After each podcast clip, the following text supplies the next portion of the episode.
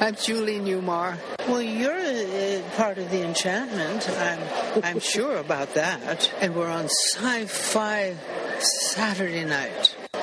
That sounds good. That sounds perfect. Wow. By Saturday. By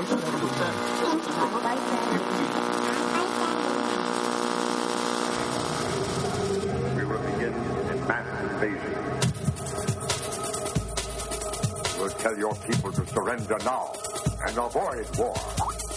Don't think you get me so easily! It is now time for us to put Earth under our rule. It's your sacred duty to tell us the truth. Confess, confess that you've been guilty of witchcraft. You expect me to believe that you can overrun the entire world? We cannot be defeated. We have never been defeated.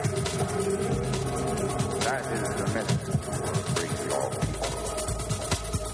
Yeah, they're dead. They're all messed up. Sci-Fi Saturday night. Hi, everybody. This is Dome.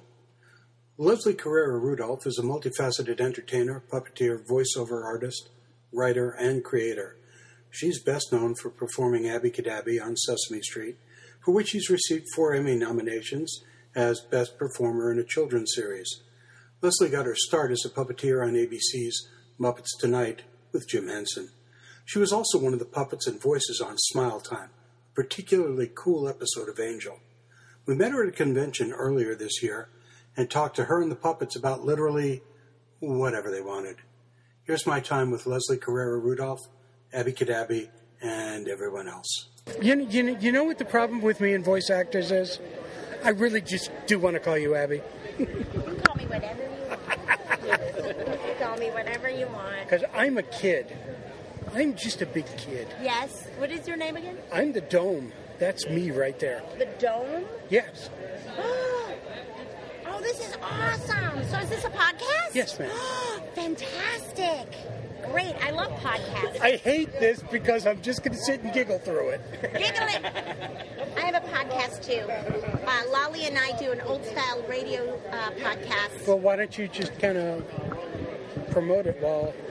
We talk about Marilyn has to watch. She gets claustrophobic.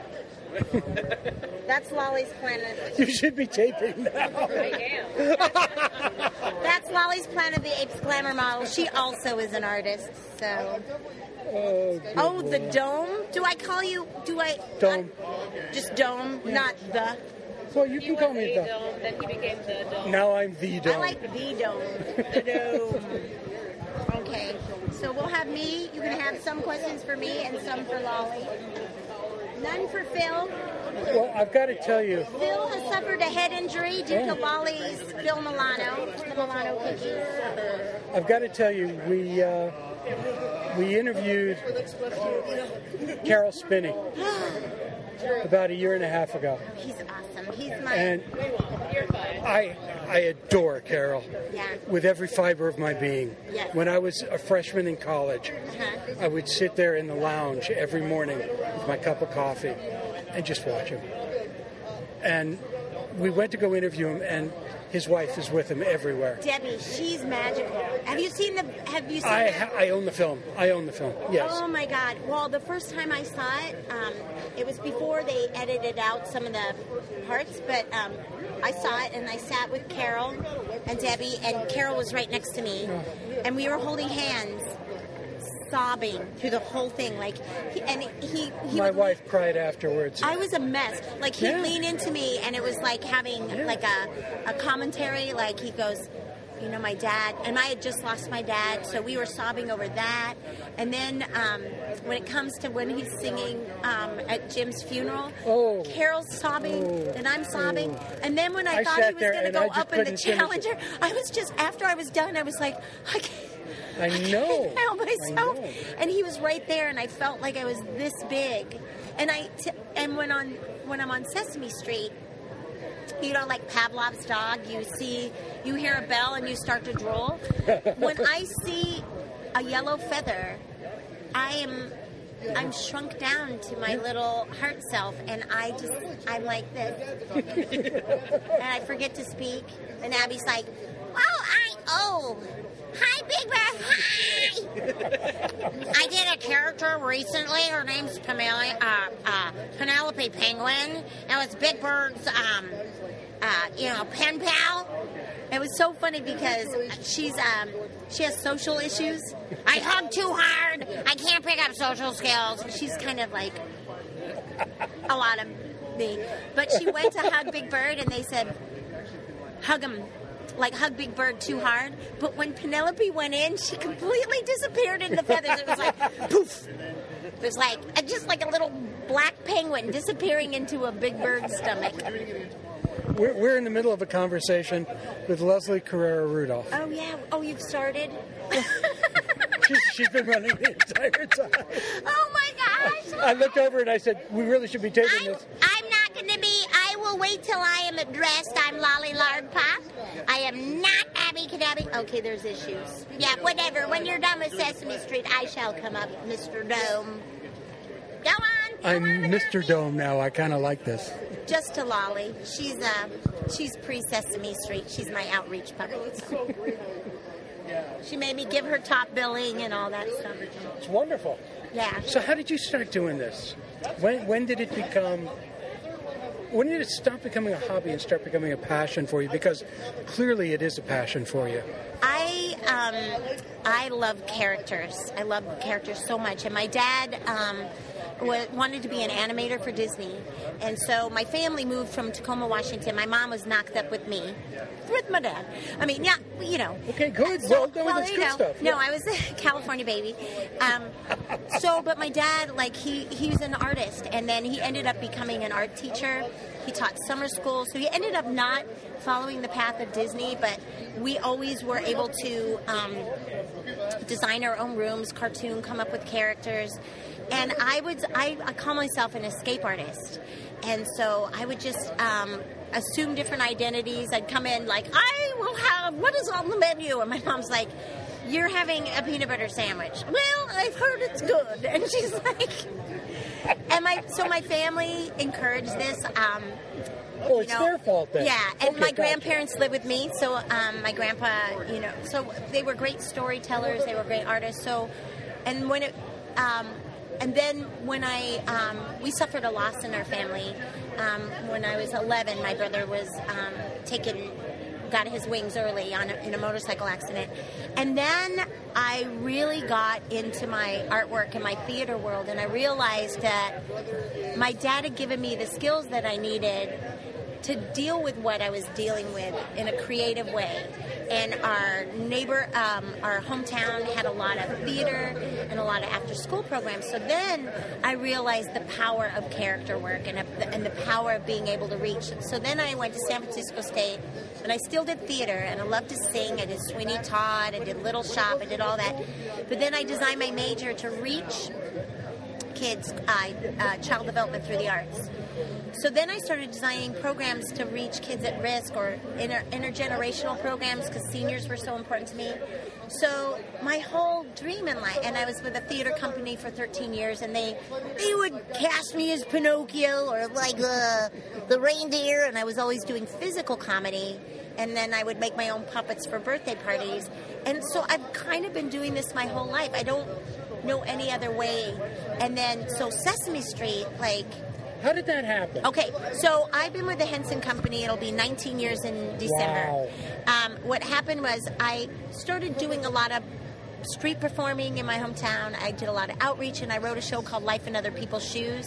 And there was shoes on the stage, and then I would like cartoon the characters and go into the shoes.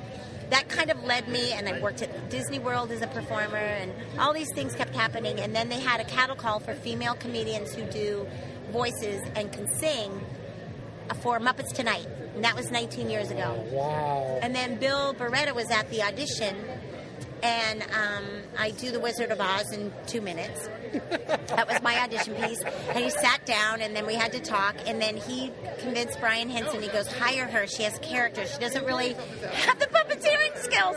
And then I was like thrown in on Muppets Tonight. With I'm like, great puppeteers. Oh my gosh, my first day, I thought I was going to explode out of every orifice because I was, I'm going to be sick. I'm going to have. um, they put me in. Um, they gave me New Zealand. No pressure. Thank God you she was a kidding me? spaz. Like, ah! you know, and I'm just learning eye focus. They put me in Karen Prell's boots, so it made me six one. Right. Karen Prell, Red Fraggle. I'm like, oh my God. Stand next to Animal, Frank Oz, and I was like, oh my gosh, this is going to be the most embarrassing moment of being fired ever. and I just thought, well, and I kind of blacked out. I don't even know how it happened. And every day I would show up, I'm like, they didn't fire me.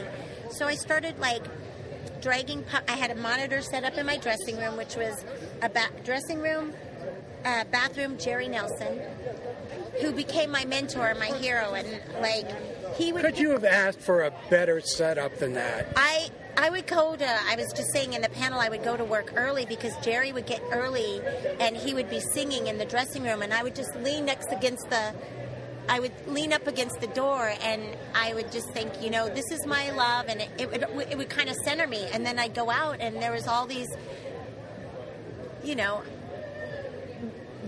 Genius people, I'm like, I am so unequipped. And he would ask me to write hand, um, you know, he goes, "Oh, you got these guys in your armpit. Look what I got." And I'm like, "I'm his deodorant, his air freshener." And um, one time, this is my favorite story. It's a nightmare, but from Muppets Tonight, Jerry was doing Robot Lincoln, and Paula Abdul was sitting on a wall, and and Robot Lincoln was sitting on a wall next to or whatever. There was a wall. There was a screw coming out of the wall. There was me right handing, and there was Jerry pushing into the wall with the monitor and the screw going into my head. And I'm like, and I'm Robot Lincoln's hand, and I, I couldn't see. I blacked out. I grabbed her boob. It was awful. it was horrible. And Paula's like, Robot Lincoln grabbed my boob. I'm like, ah. And Jerry goes, ah. And Jerry was so cool and very calmly said, go, I'm sorry, Jerry, I, I couldn't see the monitor. It's grabbed. And he goes, Robot Lincoln would have grabbed her boob. And I was like, ah. So Jerry, I connected with him because it was all about character, and it's always been about character. So I built my first Muppet in the Muppet Workshop. I taught myself how to do that. I watched people. I, I, I, I practiced. Um, I, they, they never fired me. I kept thinking they would. So I just made it a paid education. And then I started designing my own puppets and stuff. I had a short lived show at the El Capitan Theater in Hollywood called the Wahoo Wagon, um, where I would um, interact with the audience. And then um, I got called uh, to do the second season of Dr. Seuss. And I thought, well, I'd never been to New York. They probably won't hire me, but I'll go for the free trip. And then they hired me. And then I just kept doing my work. And then they had auditions about nine years ago, a cattle call for Abby. And I auditioned. So they already had. Did they already have a character in mind? they what they did was um, they wanted they had great um, I, I, they have great female characters on the show. They had Yeah. you know obviously they have Rosita who's awesome. Um, Carmen Osbahr plays Rosita. And they had Zoe. And they had you know Prairie. But um, they wanted to bring in um, a character that was maybe from a different culture but without pinning down a culture it was from the fairy world. So she could address like relationships with girls, not mean spirited relationships, but also address issues like, um, you know, social issues, without pinning down a, and, and being new to an environment and, and approaching learning with excitement. So you came in with a very specific idea of what this. Well, they they had they sent everybody a Muppet, like Right. an anything Muppet, in Right. a dress and braids, and then they sent us two sides, you know, two copies of script, I think a song, and then they we went auditioned all over the country on a video, and you would go in and do your take, and um, I had three takes. Um, oh, oh, unfortunately, uh, Charlie and Lola was on, so uh, English. They didn't want an accent. Then I had something that was completely non-fairy-like, full stop. And then I talked to my goddaughter, um, and she's like, "Good luck, Auntie Lele. Good luck with that." And then, And then I thought, and then I also thought because Abby has her own take on life, I kind of put a little Gracie Allen in there. So she's like Gracie Allen meets Daffy Duck with a little bit of Barney Fife. Because she's like, yeah, let's do this thing.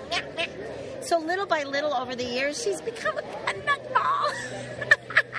So, what's it like for you here today, with with all these these people walking around of all different ages who all know you? I don't think they know me, and not until I had the banner. They know. they know her. Yeah, well, you know, it's funny because um, uh, Mike and the guys they told me to get a banner because I usually just sit here with Lolly, and my main goal, and I do my own artwork in my own style. So I don't think they realize it's me till somebody asks me. But now there's a banner, and it's it's funny because then you get to like if I had Abby on, there's Abby right there. but um, no, that's the Cheshire Cat. Um, it's really nice because um, we get soul hugs, like, or you get a story. Usually, you get a story. My kid did this, or my, especially Make a Wish stories. Like my kid watched this after surgery, or we just did. A, we're doing autism um, speaks awareness, and my kid's on the spectrum, and your voice is calming, and you know different things like that. So I love Comic Cons. I'm so inspired by the artists. Sue, Leslie, thank you. well, thank you for um, including me. Are you and kidding um, me? I think Lolly wants to. Um, Oh, okay. Yeah, because just so you know, I'm the one that does most of the work. She gets all her material from me. Hi. And I have. Are there cookies in your. You need to eat more cookies so I can get some crumbs. I'm sorry. and listen to my radio show, Lolly's Radio Playdate. I definitely will, Lolly. We do some live shows, but some it's just me at large, at large, Like you. or at small, at small. Yeah. and me at large. And you at large. There we go. Let's do it. Okay, we Let's can do do that. Lolly and Dome at small large. oh, that's hila- I'm hilarious. You're very full of yourself. Sci Fi Saturday Night is the official podcast of Boston Comic Con, Granite Con, Northeast Comic Con, booksandbooze.com. In New Hampshire, visit Merrimack Comics and comicarthouse.com. Visit comicarthouse.com for the best deals on original art from dozens of your favorite artists. Our intro music production was provided by Rob Watts. Find more of his creations at robwattsonline.com. Our outro music was provided by Lawrence Made Me Cry. Check out more of their grooves on lawrencemademecry.com and buy their new EP, which kicks ass. Terry and Jeannie, shared pain is lessened, shared joy increased. Thus do we all refute entropy. Good night, everybody. Keep shining, folks.